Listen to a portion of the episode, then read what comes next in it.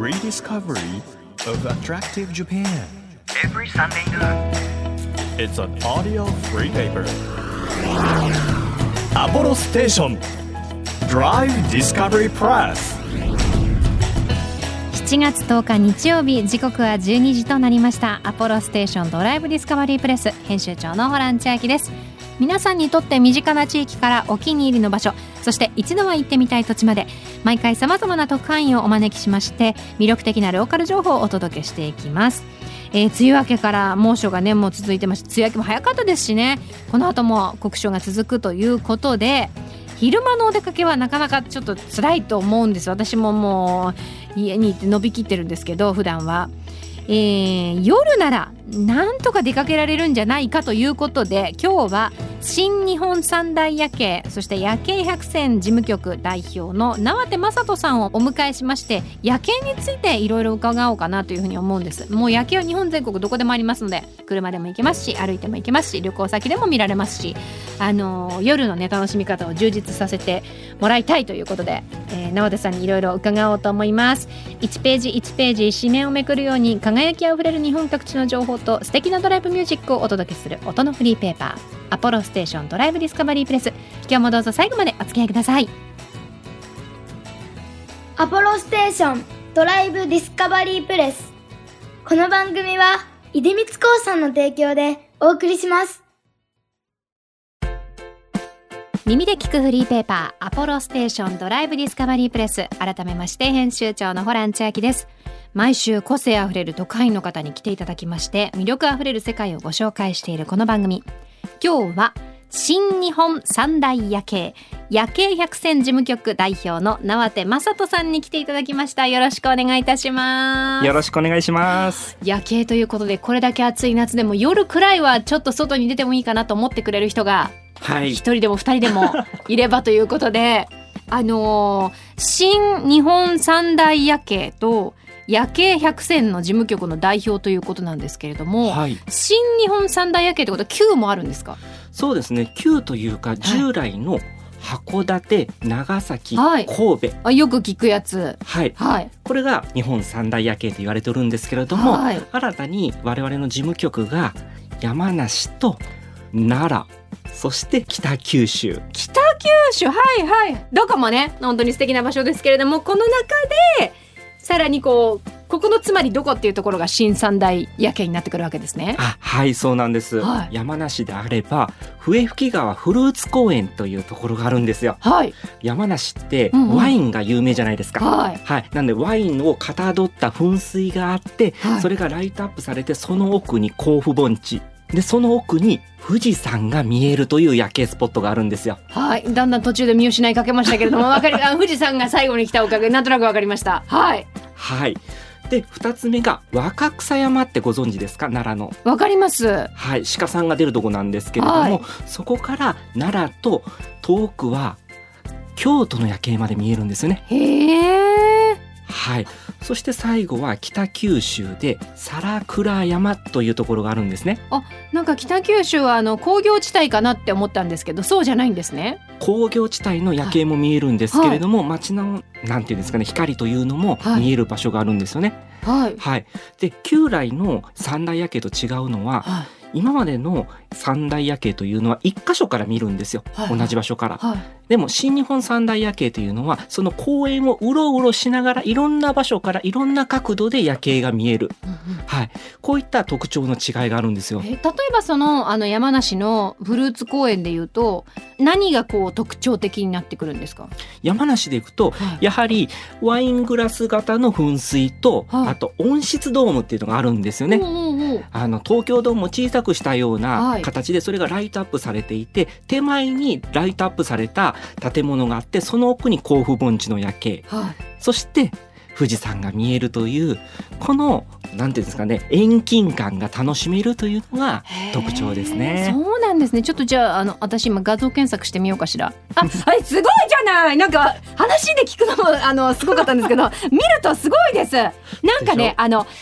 えっと、よく最近ガラス張りのテントというかドーム型のテントみたいなホテルってあるじゃないですか。わかります？わかりますよ。寝て夜空を見上げるとそのまま星が見えるみたいな。ああれみたいに、うん一見すると見える。のがポコポコポコポコたくさんあって、はい、これは中に何が入ってるんですか？中には温室ドームですので、はい、あの木とかあのフルーツとかがあの育てられてるんですよ。じゃあもう本当にそのレジャー施設とかじゃなくてちゃんとこう育ってるんです、ね、あそうなんですよ。はい。いやすんごい綺麗ですよ。あの皆さん本当にこれはすごい。なんか幻想的 本当にドームがいくつかあってそのドームがこの暗闇の中にボワーンボワーンってこう浮かび上がるようにして照らされてるんですけど、はい、これ美しいですね。でしょ？はい、うん、でしょ？っていうのが優しすぎてもうなんか本当に心がポカポカしてる今。奈良ちょっとじゃあ見てみましょうか。はい、奈良の、うん、若草山。若草山。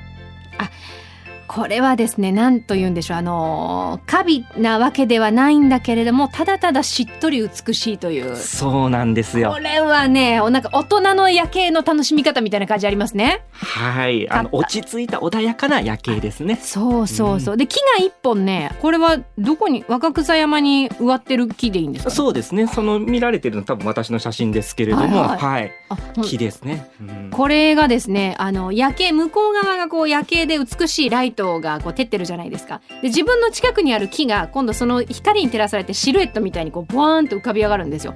これなんかちょこれはなんか色気がありますね。なんかね。色気あります。なんかあのー、なんて言うんだろう。分かりやすいのじゃなくて大人にならないと分かんないわよあなたみたいな。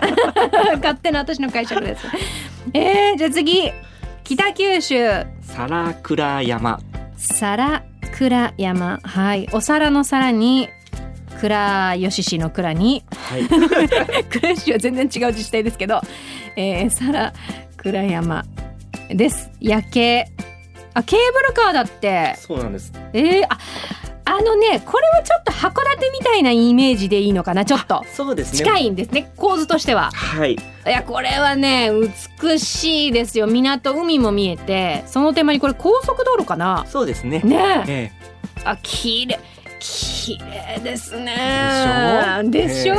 す。もう本当に。楽しい。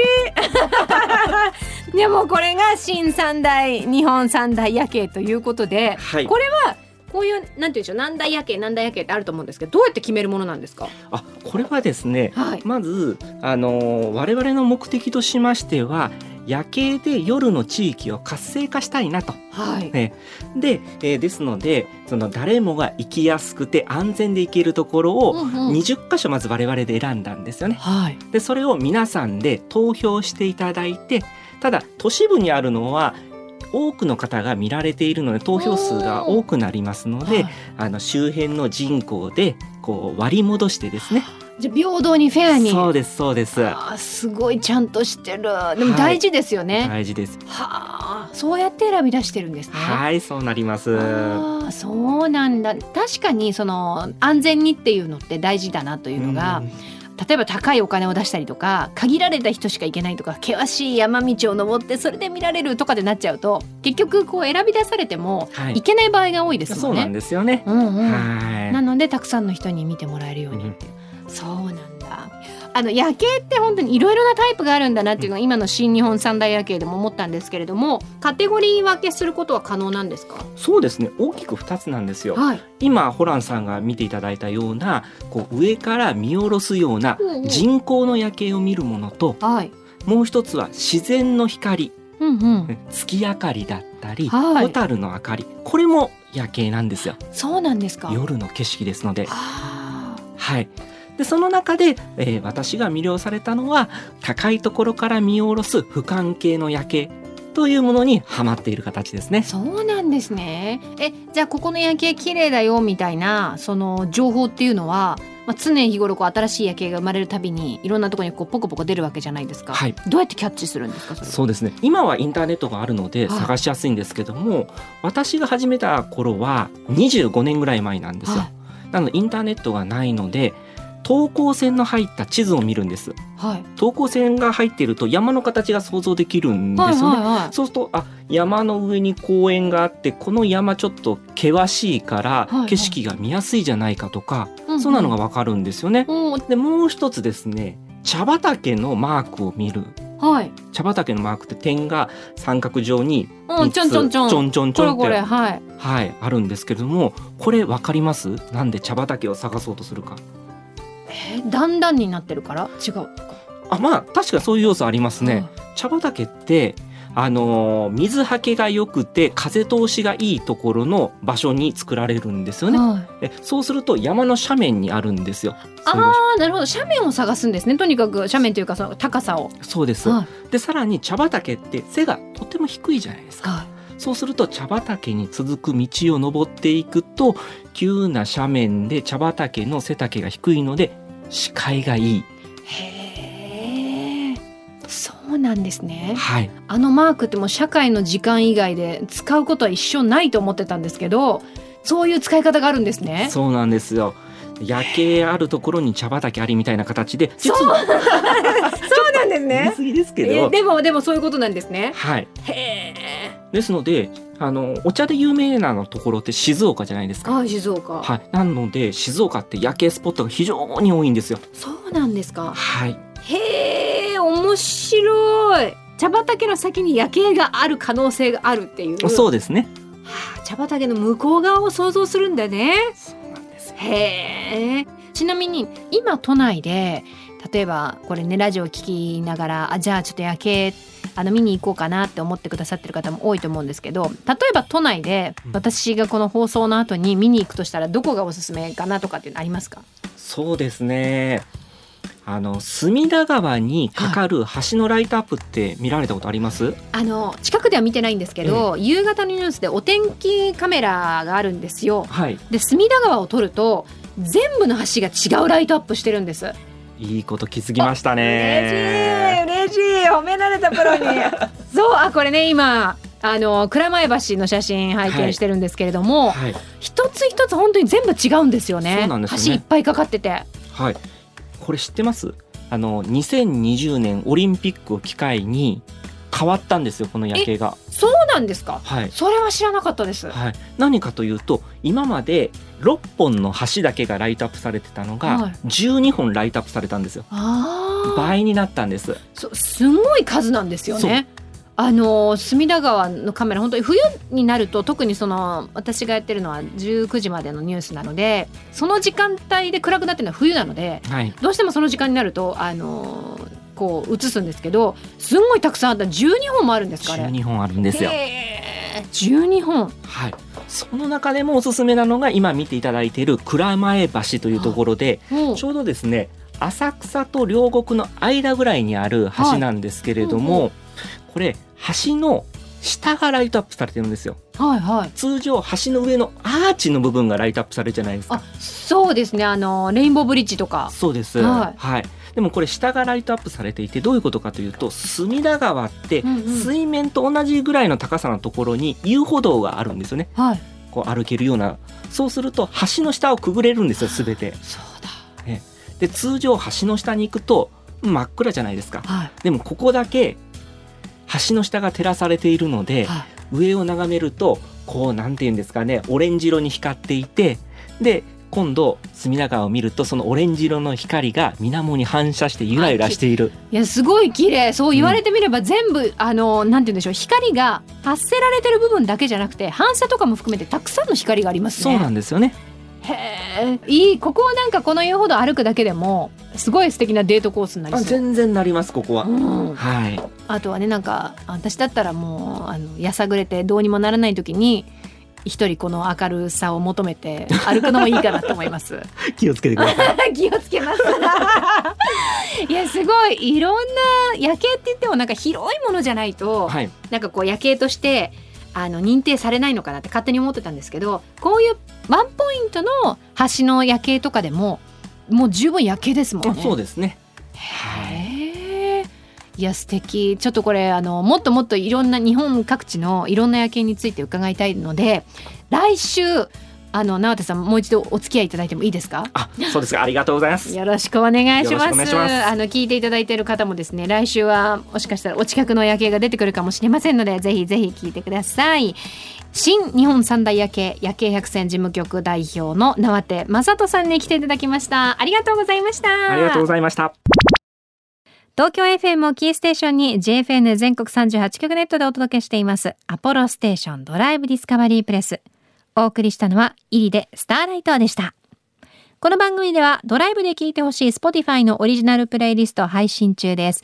DD プレス、アルファベットで ABC で、でですね、DD、カタカナでプレスというふうに検索したら出てきますので、ぜひ皆さんお気に入り登録した上でドライブ中に聴いてもらえると嬉しいです。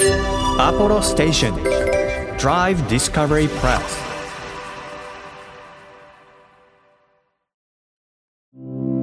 地域社会を支えるライフパートナーアポロステーションのスタッフがお客様に送るメッセージリレー。鹿児島県南薩摩市の株式会社本坊商店加世田急所所長の有園健三です。車が好きでこの仕事を始めましたが実際に働いてみて気づいたのはお客様とお話しする楽しさでした。40年以上経った今も車への愛情とお客様との交流を生きがいに働いています。当店の近くには日本三大砂丘の吹上浜がありますし観光で南薩摩市に来られる際にはぜひご利用ください。またお店にはコンビニを併設しています。給油や洗車中に一緒にお買い物もできてお客様にも大変好評をいただいています。アポロステーション加世田急所ぜひご来店をお待ちしております。あなたの移動を支えるステーションアポロステーション。東京 FM からホラン千秋がお届けしてきましたアポロステーションドライブディスカバリープレス。今日は新日本三大夜景そして夜景百選事務局代表の縄手正人さんに来ていただいたんですけれども夜景って本当にその土地その土地の面白いその土地を生かした夜景もあればピンポイントでね例えば隅田川のあのかかってる橋そのピンポイントでライトアップされて美しいものもあるのでとっても幅広いしあの皆さんのねお家の近くにもたくさんきっとなかなかこういつも過ぎて忘れてたけど美しいところってあるんだろうなっていうふうに思いました。私はあの山梨の笛吹市のあのフルーツ公園ドーム状になってるあの夜景新日本三大夜景のうちの一つ。これ結構好きでしたね。いつかこれ生で見たいなっていうふうに思いました。皆さんも気になる夜景ありましたでしょうか？えアポロステーションドライブディスカバリープレスこの番組では毎月テーマを設けてメッセージや写真を募集中です。今月のテーマはあなたの街のパワースポット。これあのそれこそ夜景見てそれをメッセージでいただいても構いませんのでぜひぜひ皆さんにとってのパワースポットを教えてください。情報をくださった方の中から毎月3名様に番組セレクトのとっておきプレゼントを差し上げています。今月は日本の工芸を生かした生活雑貨を展開します。中川正七商店のカレーセットです。郷土料理をベースにしたレトルトカレーということなんですけどあの7種類カレーが入ってまして例えば瀬戸の手羽先八丁味噌カレーとか缶ずり入りイカカレー。かなりねレトルトのカレーってこういうものよねっていう固定概念とかなんとなく想像できるものを全部こう取っ払っていった感じで日本の郷土料理っぽいなあわかるわかるみたいなのがたくさんあるのでぜひぜひこれゲットしていただきたいと思います。ちなみにカレーのためのスプーンも2本入っていましたよ。ぜひこれも当てて使ってみてください。えー、このカレーセットを3名様にプレゼントしますので欲しいという方はメッセージを添えて番組ホームページからご応募ください。また毎月注目のイラストレーターさんに、え、書いていただいている番組ステッカープレゼント中です。今月は横浜生まれ東京をベースに現在活動していらっしゃる台湾人イラストレーターの、えー、ソシホさんの、え、イラストです。ちょっとね80年代の漫画の雰囲気風っていうんですかねポップというかあの書いていただいたものはピンクとブルーがこうベースになってあのドライブしてる女性のステッカーになってます。すごい。ちょっとねなんだろう。夢かわいいのジャンルに入るのかも。カラーリングとかが今で言う。夢かわいっていうのがあるんですって。ね。もしかしたら何それと思った方車を止めてぜひ調べてみてください、えー、ぜひぜひこちらもメッセージとともに欲しいという方応募してくださいね。日本全国様々な場所にスポット当てて日本の魅力を再発見していく耳で聞くフリーペーパーアポロステーションドライブディスカバリープレス。来週はもっといろんな日本の夜景について伺えると思います。楽しみにしていてください。お相手は編集長のホランチ千秋でした。バイバーイ。アポロステーションドライブディスカバリープレスこの番組は出光興産の提供でお送りしました。